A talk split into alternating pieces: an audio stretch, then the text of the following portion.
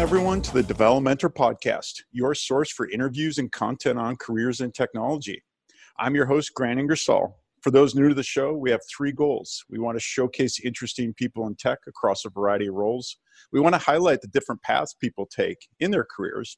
And most importantly, we want to help you find your path. If you want to learn more, please visit our website at develomentor.com or follow us on Twitter at Develomentor. Today's episode is a bit of a special one in that we are going to interview not one, but two guests today. They are the co authors of Core Kubernetes, a book from Manning Publications, who just so happens to also be the publisher of my book, Taming Text. Because this is a special episode with two guests and because they are authors of a book, we are going to do another first for the show, a giveaway. Here's how it's going to work the first five people who email the show at kube at develomentor.com, that's K U B E at develomentor.com will receive a code good for one free ebook copy of the show. For those who don't want to send an email, you can get a 40% discount on all Manning books, including Core Kubernetes, by using the discount code PODDEVMEN20. That's P O D D E V M E N to zero. We'll be sure to link that all up in the show notes. Okay, so on to the show. Our first guest, Chris Love, is a 20 year veteran consultant who started his career early by leaving school and then, if my notes are correct, running the engineering and radio production departments at his first company before going on to start his own consulting firm, which he has been successfully running for 20 plus years now. His partner in crime on the book is Jay Vyas who sits in contrast a bit to Chris in that he did an undergrad in math, a master's in comp sci, and a PhD in bioinformatics before going on to work in a variety of software engineering roles at companies like UConn Health, Red Hat, Synopsys, and VMware. Please welcome to the show Chris Love and Jay Vyas. Chris, Jay, great to have you here. Absolutely. Thank you uh, so much for taking the time having us on. Likewise. Thanks, Grant. Yeah, and why don't we get started by having each of you give a quick intro to yourself and your career. And Chris, why don't we just start off with you, and then we'll have Jay jump in after that. Like you said, started off actually with dropping out of school. It was interesting during school. I figured out that I had uh, ADHD really seriously, and figured out that sitting in engineering classes wasn't really my cup of tea. I don't have an auditory learning style. I have both visual and kinesthetic, so determined pretty quick that writing code and being in industry and talking with people and seeing how people do stuff is really key to my fundamentals in learning. From there, as you mentioned, went on to consulting. Actually started in the call center. Um, I don't know if you remember CompuServe back in the day, but started a call center helping people with their modem issues. Yeah, that's good old uh, 2600 baud modems. There we go. And worked through many different consulting opportunities. Unlike Jay, as you mentioned, who is really more classical software engineer, architect, designer, you know, open source contributor. I followed a meandering path of working on, you know, consulting from working on ad engines back in the day. And as you mentioned, I was a worked with a company called Westwind Media and was actually a, a production director for digital content meaning that I managed radio staff. I managed also the engineering aspects of it. It was a startup back in the day. And moved to a company called CNM Consulting. We rebranded into LionKube. And last time I checked, probably on like my sixth iteration of specialty. And what I mean by that, you know, we've moved through web development. We've done solo work with service architecture. Now, of course, we're into microservices and Kubernetes. And now I've taken a, you know, more of a leadership role in terms of sales and being a C level. Yeah, I guess I should have done a little bit more homework there on on the consulting firm. So that's great to hear, and I definitely want to delve into that. But how about we switch gears and Jay, why don't you fill us in a little bit on your path? I uh, yeah, like you said, I kind of went down the science path I wanted to do the whole like writing software to like cure diseases and find out how cancer works and stuff. I thought that was really interesting. I thought like physical chemistry and stuff and building algorithms around that would be cool. You know, when I went into that whole world, the first thing I realized was data was a mess and people wanted to pay me a whole lot more money to clean up data problems than they did to work on anything related to biology or medicine. All the money's in ads, right? So, and you know, I'm in my mid 20s by the time I finish my you know my PhD, and having to build basically like Hadoop clusters from scratch in the lab and stuff, and federate MySQL clusters and stuff to get genomic data integrated. Turned out that there's a startup called PeerIndex, later acquired by Brandwatch, which really needed that because they were trying to suck in the whole Twitter feed. And remember that when that was a big deal in the early 2000s or mid 2000s. I flew out to London with basically no money. And my first kind of consulting job to just go hack on Java Hadoop stuff for a guy named Stanford Dicker. You know, I never was really trained doing practical Linux administration stuff some, the way Chris was, right? But I kind of had to learn it because that was when you made the transition from you can't just do Java anymore. You have to understand Linux. You have to understand distributed stuff. Uh, you know, it was when the cloud was really taking off. And uh, so I had to start running Hadoop clusters and installing things on hundreds of nodes and Elastic MapReduce at large scales.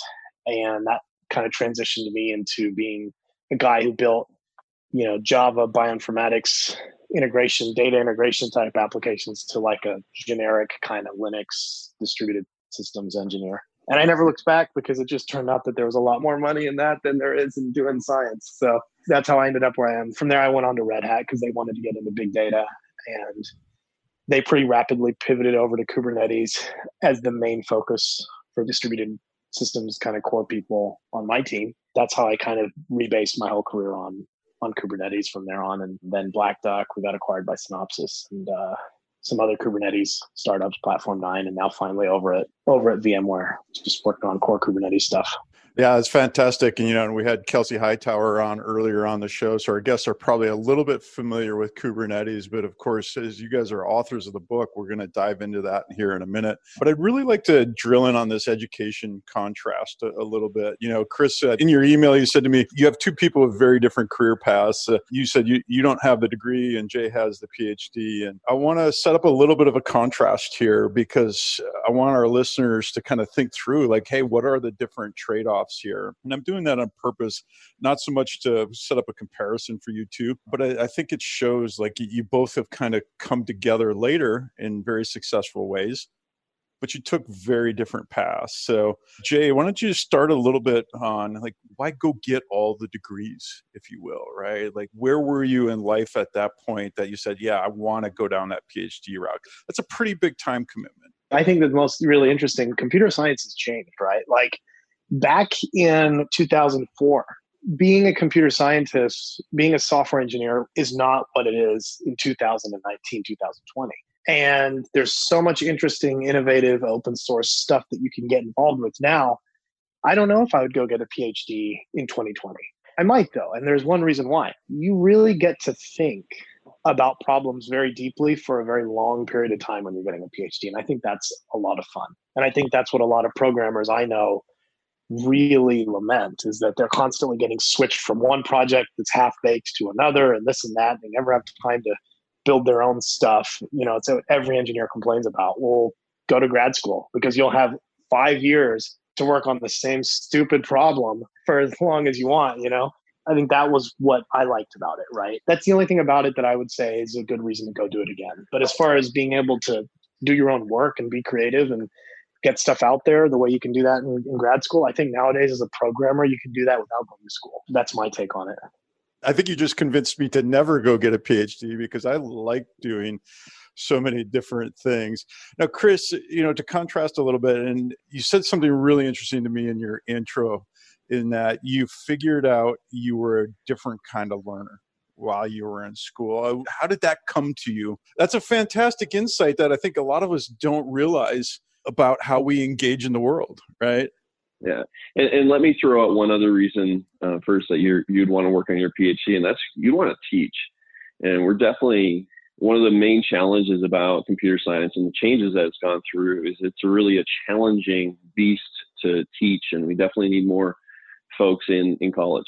And let me preface this you can get through school if you can manage to get a technical degree from a two year college or community college two year degree, which is an associate's, or if you manage to get through school for four years or five years or six nowadays, I definitely encourage you to look at doing that. So, you know, if you look at my background, my uncle is an entrepreneur, my dad's an entrepreneur, of course. Now I'm an entrepreneur. So that's part of what shaped, you know, really from a psyche standpoint. But also, if you look from a personality standpoint, and I'm going to go way off of software engineering, if you look from a personality standpoint, and this is probably why Jay and I can actually write a book, we are two personality wise very different people. You know, and from a learning perspective, I, I'm not sure what Jay's learning traits are, but there's basically three different learning patterns. And I might be missing one here visual, auditory, kinesthetic. And what I mean by kinesthetic, if you're not familiar with it, is many people learn through doing. Visual, of course, is you are able to see somebody do something and or it's part of an aspect in reading, but you need more diagrams so you can visually look and understand a topic. And the third one is auditory. And most people think that, you know, there's an aspect of auditory where, you know, you're able to listen to something to learn, but also you're able to read and you hear your own voice when you read and you're able to enforce that. One of the interesting side hobbies I have is I, you know, I'm not doing it as much as I'd like to, is I teach martial arts. And that's actually where I learned this stuff.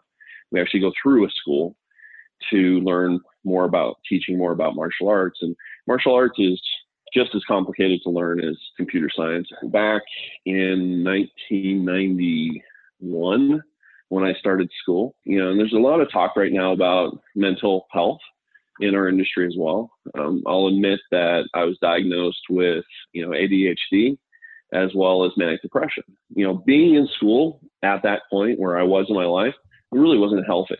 It wasn't a healthy environment and was, I wouldn't say that the professors or anybody else created that environment, but it's not an environment where I succeed best. You know, I succeed best by hacking on some open source. Jay talked about wanting to think about, you know, a topic for five years, work on a topic for five years. That is not what my personality deems as necessary. I am on longer, or when I was engaged in contracts, and my people are on longer contracts. So we're working with, you know, somebody over a year, but typically you're solving different problems, you know, every two weeks or so. Uh, DevOps, you know, we're, we're in pure DevOps, and that's definitely the type of industry where you bounce around a bit. If you're not able to switch gears pretty quick, learn on the fly, you don't probably want to be in the type of industry that we're in, or that I'm at least in, in terms of consulting. And really, I think that's where I'm a good fit for it. You know, Jay, on the other hand, he's an amazing engineer, amazing software engineer, writes some incredible code. You focused on Calico recently with networking with VMware, you know, and that took you, you know, I think it was a good couple weeks where you're just coming up to speed on that. Is that fair, Jay? Yeah, it was. That was new for me. Yeah, that would be incredibly painful for me to spend two weeks just learning a single topic. yeah, I mean it's two two or three months now, and I will say on the spectrum of like people that like didactic learning to people that hate it. I mean, as far as most people that went to grad school goes, I'm about as close to Chris as as you could get, right? Like I don't like to read. For me, I will say grad school was writing a whole bunch of computer programs to parse through protein sequences and integrate really complicated tools that other people had spent five years building.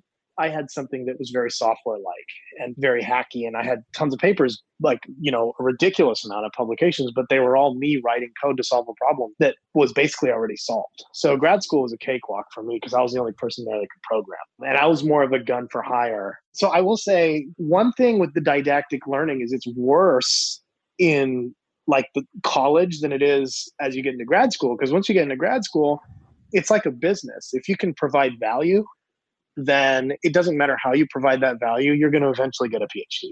Whereas in, in undergrad, it's not about providing value, it's about jumping through these stupid hoops that put people put up. And if you can tolerate the undergrad thing, which I barely graduated college because I'm similar to Chris that way. I, I hate sitting there and reading a book. But I did find that, you know, I was able to get into grad school in a couple of places. And one of them was this joint bioinformatics computer science program over at Rensselaer. So the fact is, if I had better grades in college, maybe I would have just gone off and not gone into bioinformatics, you know? So decisions you make in life a lot of times are influenced by your own screw ups as much as they are influenced by like what you're passionate about, right?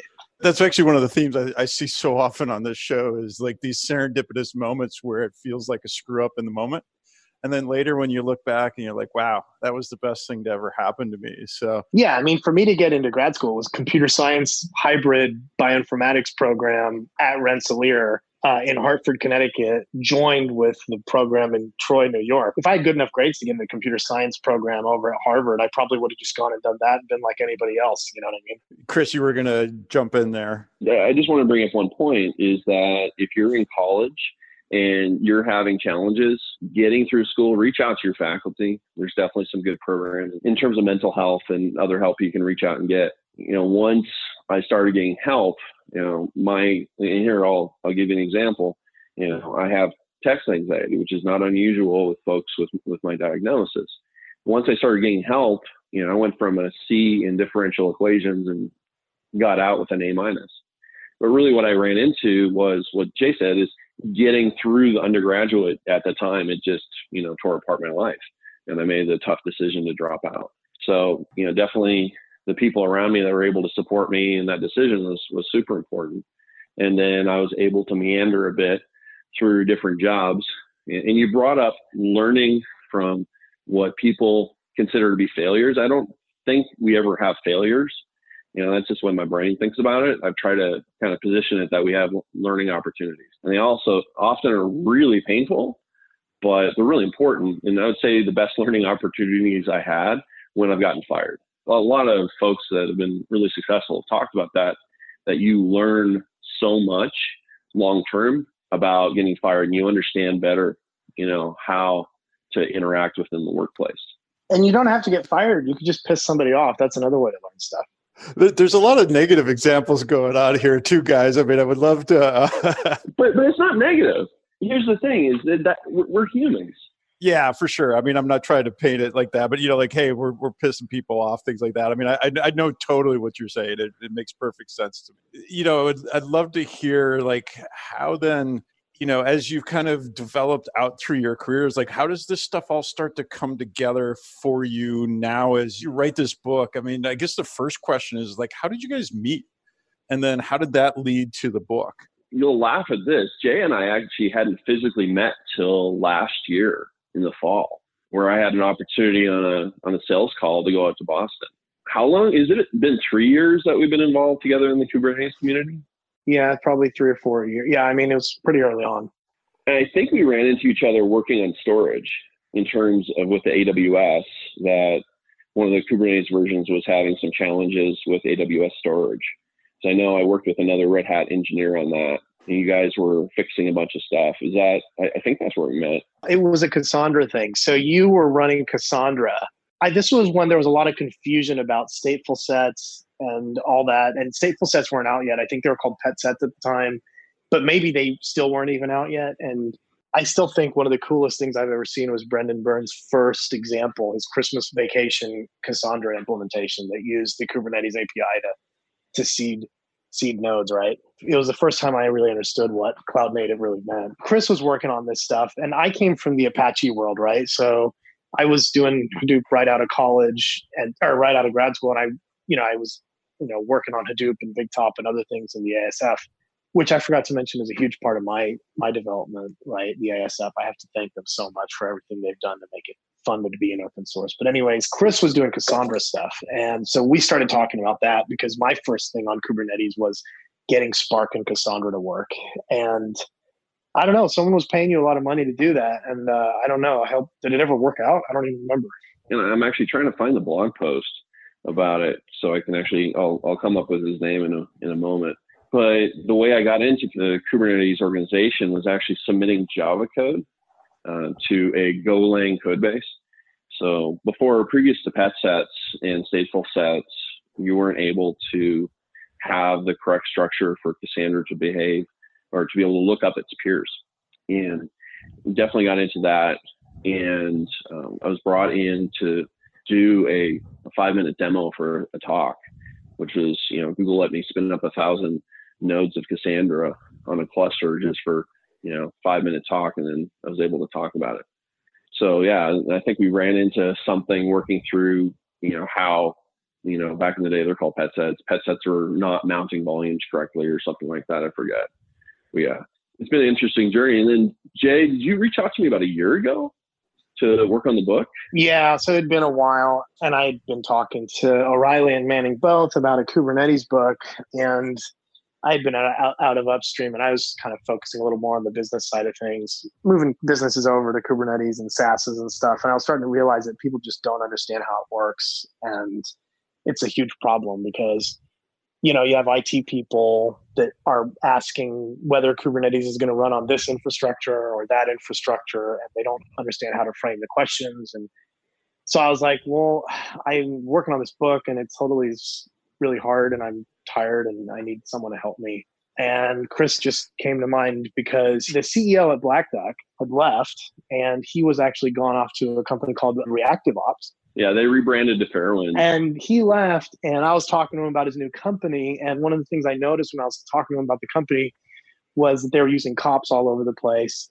Chris is, you know, one of the major committers to kops, which is kind of one of the most popular Kubernetes installation tools out there. And uh, I was like, you know what? This is who I need. I got to find Chris because he can help me round this thing out. He's been using this at so many businesses. So I tracked him down and I was stalking him. I was like, please just help me finish this. And he was like, I need to sleep on it for a couple days. I was like, okay, fine. And then he said he'd help me finish the book. So I was like, okay, cool, thanks. I never met the co-founders of my company. We met in via the Apache Software Foundation back in the day, and we had never met until our very first company meeting.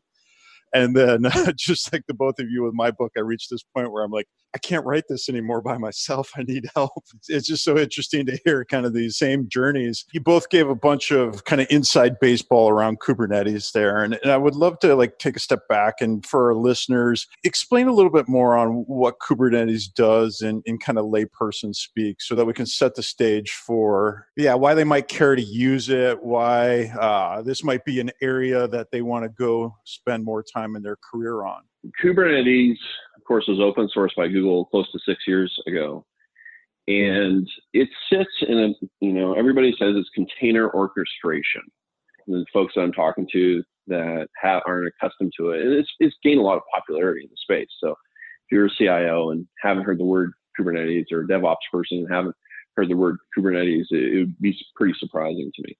But it goes back to containers, and Google's been running containers in production for 15, 17 years now, and Docker really you know legitimized and created the developer tool base where developers understand or use containers and understand containers really at a better level. And using containers, of course, like great new technology, right, causes another whole myriad of, of technical problems.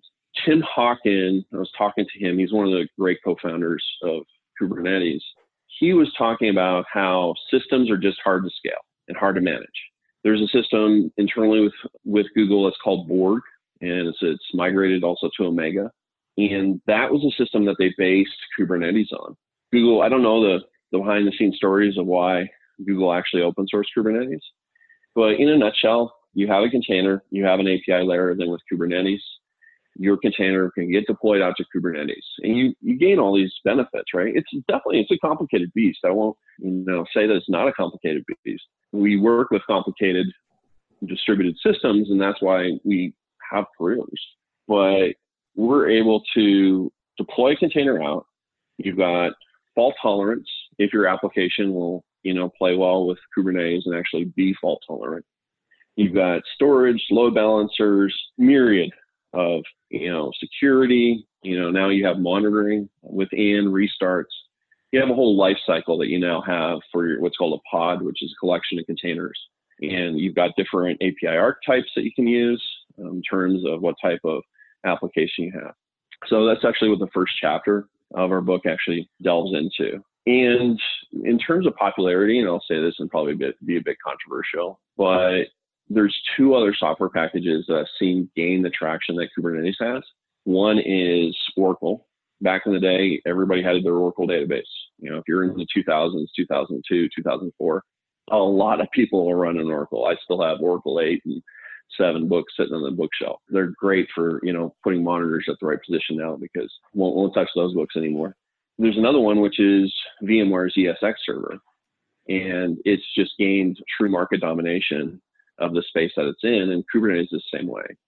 Um, there's been some talk about you know forecasting how long Kubernetes will live, and of course that's you know somebody's just guessing. It's an educated guess because You know, they're one of the other core contributors to Kubernetes, and they're talking about 30 years it's going to be around, which is really long life cycle for software. Everybody's kind of running containers in one way or another now. And yeah, Kubernetes gives you the container thing, but the thing to me as a developer, right? So as a user, I think that's kind of the number one thing is it's you know it's going to be common currency for how people deploy things at some level because of the traction.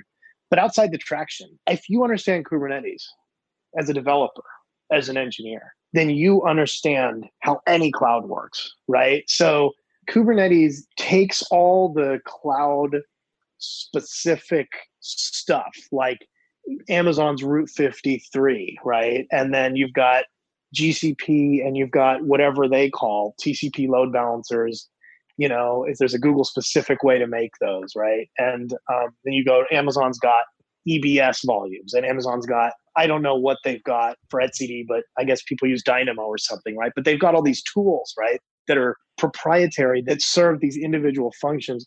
Understanding Kubernetes gives you a gen, it, like you learn all those concepts in a very generic way that applies to any problem you're working on, whether or not you're even using Kubernetes you actually will truly really understand how to really build distributed systems properly, right? Whether it's learning how the API server leans on etcd, whether it's understanding how the networking model works and how node ports do load balancing using iptables, whether it's looking at persistent volumes and persistent volume claims and understanding how storage is recycled. All those things are problems that you'll work on in any cloud.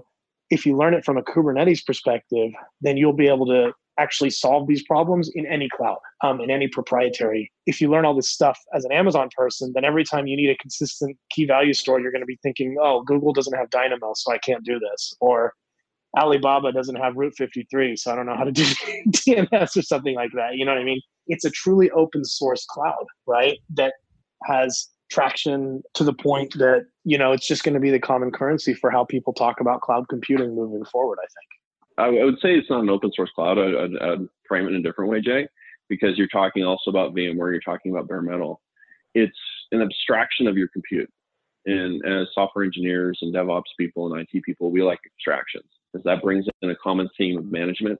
It brings in a common theme of reliability, scaling. If you're in Azure or you're in AWS or you have a storage, you know, solution by EMC, you're mounting a volume with a persistent volume and a persistent volume claim. It doesn't matter what environment you're in. You know, I guess you, you run on Raspberry Pi. I don't think there's a storage solution for Raspberry Pi. You know, IoT devices are, you know, run on Raspberry Pis. And that's the other thing that Jay, you brought up, which is really good, is that the amount of vendors that are contributing to the project and have really taken hold and, you know, adopted the project are huge. You've got, of course, Google's founder. You've got Red Hat, which is you know now moving towards being IBM. You've got Microsoft. You've got Alibaba, VMware. VMware is actually a huge contributor to Kubernetes now. They've really stepped it up in terms of kind of cashing it all in. The next release of VMware, which is I believe seven, so is going to have Kubernetes in it. So if you're a, a VMware ESX user, surprise, surprise, you're going to be installing Kubernetes. So that's looking at 20,000 plus users of ESX are automatically going to be installing Kubernetes. So if you're in the DevOps space and in container space, you've got choices to make. There's awesome solutions out there as well. Uh, Nomad's definitely gaining popularity. There's definitely an opportunity for you to learn, you know, amazing distributed system as Jay's talking about, and, and frankly, be employed by it. Our jobs help us put food on the table for our families. So yeah, for sure. And I mean, I think, you know, one of the things, you know, for our listeners, uh, you know, again, painting another abstraction here is like this idea that you know as we build more and more scalable systems you know you, you kind of need to be able to move up the stack to, to work on harder things and kubernetes forms this substrate layer that allows you to not have to think as much. You still have to think about it, but not as much about all the really low level moving parts of large scale distributed systems. I grew up building distributed systems and we had to do everything by hand. And now all of a sudden Kubernetes comes along and and yeah, there's still stuff to do there, but like you don't have to think as much about, oh, what happens if this machine fails? I can define a policy, I can design an approach that says, okay, well, move it over here, move this workload there. Like those are things you all had to do by hand, you know, 20 years ago. So you're in the process of writing this book. I believe it's in early access right now, right? Mm-hmm. Who's the target audience for this, and and what's your goal? And what somebody reads this book, what are they going to walk away with as the key things they're going to learn? About the last topic, I just want to say it's so true what you said. I'm a PMC on a project called Apache BigTop, which was literally built to tame the complexity of installing Hadoop, Pig, Hive, Solr, and all the other stuff that you needed for big data. At ApacheCon a year ago, I was like, look, everybody, we should just replace this entire project with a few YAML files. And here's how to do it. And that's what Kubernetes brings to the table, right? All the installation tooling, all that puppet nonsense that you're doing, you just don't need any of it anymore. Yeah. So to me, it's storage and networking are the hard parts. Um, and that's what I wrote the book for myself because I, I needed to learn more about that stuff. And as a Kubernetes contributor, I, I still don't understand it really. And I've been working on Kube for a long time. So, in terms of a target audience, Kubernetes in Action, I'll, I'll throw out a, another Manning's book out there, is an incredibly popular book. It is focused on you need to learn Kubernetes. Our book is taking the next step in terms of your, and I'll go back to college analogy. You're now an operator, you're now a developer, you need to understand the internals. And admittedly, not everybody needs to understand the material internals. You know, people need to understand what a deployment is and how to, you know, include say some storage with it, security, etc. Right, and that's really what Kubernetes in Action does. And we've seen this in terms of trends with books. There's high level books written, and it's not a common practice right now to write a full length book in many ways. You know, many people are writing 100 pages. So our book is really taking the next step. It's a longer book. It's looking at very complex topics like networking, for instance, CNI providers, how the cyber ranges are built. So you're really looking at topics that are like 200 level, 300 level, possibly 400 level topics within, you know, if you're looking at Kubernetes classes within college. So really it's the next step in your education evolution in terms of understanding Kubernetes. There's a very small group of maintainers and tooling builders within the Kubernetes community that actually understands these topics really well. And we just wanted to take you know the knowledge that we have and through interviewing other people. For instance i got to interview Dawn Chen about kubelet. Like kubelet is one of the basic components of kubernetes. And like you, I think I did a search within one of the Git repos, which has documents, and it came back with I think 33 pages of results mentioning the word kubelet. But really, if you even talk to some of the contributors and say, okay, give me an example of what Kubelet does, like really good rundown, they'll be like, uh, sure, you know, unless they've actually touched a lot of the Kubelet source code. And that's the type of information that we're trying to disseminate in the book. Network is another one, as Jay mentioned, storage is another one, you know, C groups, all, all these topics we're covering. A very quick example to that effect. Chris has seen more outages in production than I have, but I had an outage when I was over at Black Duck, right? And, you know, th- their whole goal was let's move the entire business over to SaaS, right? So we can get bought. We had a SaaS and we had hundreds of customers running on it. And I remember we had an outage and it was on Google and we were paying Google $200,000 a year or whatever, you know, for our cluster. And it was related to the kube proxy running out of CPU. At that time, I didn't really know the difference between the kube proxy and a CNI provider, right? Now I do from having to go through this book. And it would have been a lot easier to triage that problem if I knew the difference in the networking stack. I, I wasn't going to go in and fix Google's cloud. I mean, it was just a matter of being able to understand how to make decisions about running Kubernetes clusters about things that you want to buy, about things that you shouldn't buy. That's the thing that getting a glimpse into the internals gives you. It's like automata theory for computer science. You never use it, but every once in a while you can say finite state machine and, and then suddenly everybody has to agree with you because you just said finite state machine. The one thing that I look at from an operation standpoint is yes, you may not need to know what a C group is. You're not developing at the kernel level you don't need to understand that you know you've got network C groups, you've got your process C groups. But if you start having challenges with Kubernetes, that knowledge is going to assist you at 2 a.m. in the morning, right? Hopefully you're just cordoning the node and you don't have a whole cluster that's going upside down on you.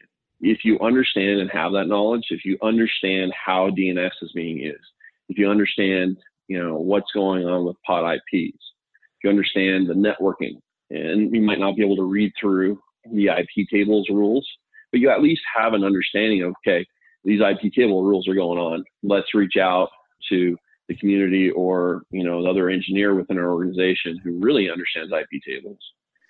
But it gives you a basis understanding of yes, iptables are being used. Here's the backbone of what iptables does, you know, et cetera, et cetera. And that understanding has helped me diagnose, you know, challenges in production, challenges in development, you know, consistently. And we're really lucky to have the group of engineers that we've been talking with and the folks in the community that have been open just to schedule an hour of their time and go through the content that we're writing about. I think the community as a whole understands that this content is not documented. Like literally we have code snippets. That's how we're doing documentation of like how CNI works and how storage works. We understand where the heck that code lives. You know, it's not in the base documentation. Dims made a point about this. Jay, if we do this thing right, nobody's going to know what Kubernetes is, right? And that's our goal, right? As a Kubernetes engineer, like my goal is for this thing to to be embraced by everybody, you know, because selfishly, right? The only way that's going to happen is if we kind of take a step back and we take all the stuff that we know after six years of breaking it and fixing it and we find new ways to continuously share this information with other people and the cncf has done a better job of doing that then i think they did a lot better of a job of doing it than we did in the hadoop community for sure. Having lived through hadoop kind of falling apart and getting replaced by spark overnight i don't want to live through that again in my next open source big open source project and i know that the way to do that is to really make sure that everybody is a part of this. Everybody understands it. Everybody has the opportunity to learn more about it. Well, and uh, Hadoop fell apart, I, I, in my opinion, because the companies spent too much time fighting with each other instead of actually fixing the software. So I want to bring this back, guys, a little bit because I mean, there's there's a lot of really deep stuff here, and so like for our listeners, this is one of those things where it's like if you're looking at your career and you really love deep dive stuff and you want to get in the internals, this is where it's at right? Like whether it's Kube or, or similar tech, but like these large scale distributed systems, if you love those kinds of problems, like dig in deep here. I want to pick up on something, and, and actually, I think ties back to our earlier conversation. Jay, you hit on this, like you started writing the book because you needed to learn it. And it's that uh, yet another way of learning, which is teaching to learn. And so I'm curious then, how do you two work together on the book? Right? How do you decide who does what and kind of what are the dynamics of having co-authors because writing a book is hard. Writing a book with another person is more than twice as hard, but also twice as good. Chris is really good at making sure that we're on track. He has more experience with more customers than I'll ever have. So he can quickly look at something and say, Jay, nope, this is never going to make sense to anybody. Or like, why don't we have a chapter on service mesh? And I'll be like, well, I think service mesh is stupid. And he'll be like, it doesn't matter. He sees around those blind spots that I don't see as somebody who's kind of like in the weeds. I really needed that because otherwise I would just spend all day like writing stupid paragraphs about weird stuff that I saw at work. And we've gotten into a really good rhythm. I think initially it was, you know, Jay writing a bunch of content. I'll take a chapter on, I'll write a bunch of content. We actually got into, as soon as we were accepted, by Manning as a publisher. You know, we're writing an AsciiDoc, so you know we're writing in a very technical way. We're also using GitLab issues, so we fell back to the way that we kind of have a workflow. Anyways, we've been talking about Jay and I's personalities are very different. Jay was kind enough to say, "Hey, you get to do all the project management." I'm like, "Thanks, Jay," because I would say that I'm not a project manager. It's something I'm accustomed to. I'm continuously working with project managers. And we've just gotten into a really good rhythm in terms of I handle project management. You know, I'm handling all the marketing. You know, thank you for bringing us on this podcast to kind of share this opportunity with the book. You know, there's a lot of book aspects I'm not sure people understand walking into it for the first time. You know, diagrams. You know, you, did you understand exactly how many diagrams and how many examples you're going to be writing within a book? Jay took a look at my diagrams. I think the, the words were, dude, I think you're doing the rest of the diagrams. Yeah, he's ridiculous. Chris wrote a lot too. I just wound up like getting really weird about getting these certain details in a certain OCD way. And and so then I kind of started to rewrite some of his stuff that like so much of the scaffolds of the stuff that he wrote was super important and i had to keep all that content because the content that he came up with was super important well and talking about that we're still working through that conflict because i don't think we've had downright arguments but we definitely have had some challenging agreements to go through because we're still trying to figure out exactly how to teach networking. It's one of the most complex topics within Kubernetes. I wrote the chapter, you know, right after KubeCon in Europe. I think you totally reworked the chapter. And I'm like, oh, this is not understandable to me. Between our two learning styles, I think we were going to create a really good content in terms of, okay, this is something that people from a wide range will be able to understand and we're taking on some topics that are ridiculously hard. Yeah, the trick is you got to find someone that you trust because you know we don't agree with each other on everything, but we trust each other, and that's the thing. And if one of us feels like something is better done by the other, we just say it. Well, and it's super clear. Like you guys are almost completing each other's sentences, which is the sign of a really good partnership, which is fantastic. I, am smiling ear to ear as you guys are describing this process because uh, when I was writing my book, it was, oh, you're way better at the visuals than I am, and and oh, you're better at this part, and like working through with somebody else, you know, but you don't really know to figure out what works is, is fantastic. So really appreciate that. And Chris, sorry, I didn't mean to cut you off. I'll give you a last thought there. And it goes back to really, you know, lack of ego. You know, I want to talk about, you know, let me loop this back to career, right? Lack of ego and communication skills and humility and empathy are all topics right now that are be talk, that are being talked in the in the software industry. If you go into software engineering school, please take communications class as an elective, maybe even psychology class as an elective. Because working in software industry, yes, you get to sit in front of a computer screen and hack on code. But the greatest achievements that you'll have is through collaboration. Yeah, and hang out with people in college too, right? Because so many programmers that I meet are real smart, and you can't just hang out and smoke pot with them. Hang out, like you know what I mean? Because so much of building stuff with somebody is just being able to hang out with them, right? I mean, that's how presidents get elected. S- someone like me, I'm not the smartest software engineer in the entire world. Chris gives me a lot of credit, but people kind of like to hang out with me. So sometimes, and Chris is the same way, right? He can just get on the phone with somebody and figure things out organically because he's happy to talk to people and hang out with them and that's important. Yeah and not just software people either right? Like you both hit on so many really key things there in career development is that learning to communicate that's an ongoing theme in this show. It's been miraculous in my own career. And then this get different perspectives learn from others. So let's kind of bring that all together here as we head into the finish line. And and I would love for both of you, you know, the show's called Develomentor. It has mentor right in the name on purpose. A couple minutes each of you, like what's your best career advice for somebody who wants to go down a similar path who really wants to dig in hard on these really deep problems like what you two have done let's uh jay let's start with you and then chris will come to you. Have lots and lots of fun. Make everything you do fun. Find a way to make stuff fun. That's all that matters for me. There's always some way you can make any project fun and do that do your best at making it fun and everything else falls into place. That's fantastic. Chris over to you. So to me it comes back to working on yourself. I'll talk about a book which is how to win friends and influence people by dale carnegie. It's a book about pure communication skills you know remembering somebody's name you know look at books that talk about not interrupting each other active listening et cetera et cetera moving into the sales world, you know, I used to be in leadership role as well as in the Kubernetes community. It was a very eye-opening experience. I need to understand how to write well, as well as communicate with people. Also, be a little bit stubborn in terms of solving problems. I think one of my best personality traits is a little bit of stubbornness where people are like, yeah, we can't fix that. Yeah, we don't know how to diagnose it. No, come on. We're, we're engineers. Go get some help and just dig into, you know, don't stop. That's biologically important. I'll hit on that later, but I'll let you finish. You know, in terms of have fun, so many people are in jobs that they don't enjoy. That to me just is, you know, at least in the United States or other, you know, countries where we have the opportunities, don't stay stagnant in that. If you want to work on a software project you know, get into some open source. If you want to get into product development, start an open source or a closed source project and look at starting a company. You know, the opportunities are out there. Yes, it's very different roles, but also, you know, if you don't have a team around you, look at an opportunity with another company for that.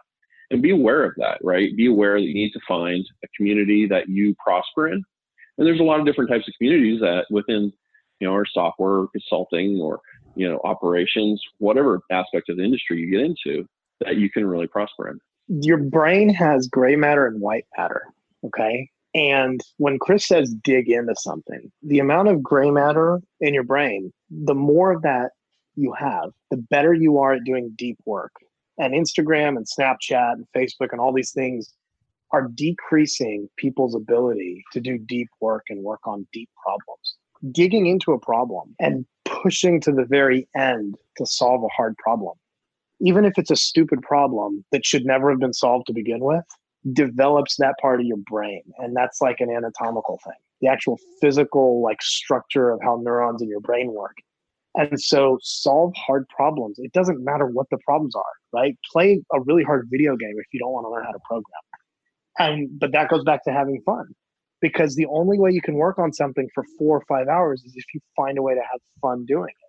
And when you work on something for four or five hours, it develops those parts of your brain that are the biggest differentiators, I think, nowadays in this sort of flighty kind of world that we live in. Five years, 10 years from now, people aren't going to be able to focus for more than like 10 minutes on a problem. And if you can be that that person, you're, you're going to be a superstar. So have fun and dig deep into whatever you're doing.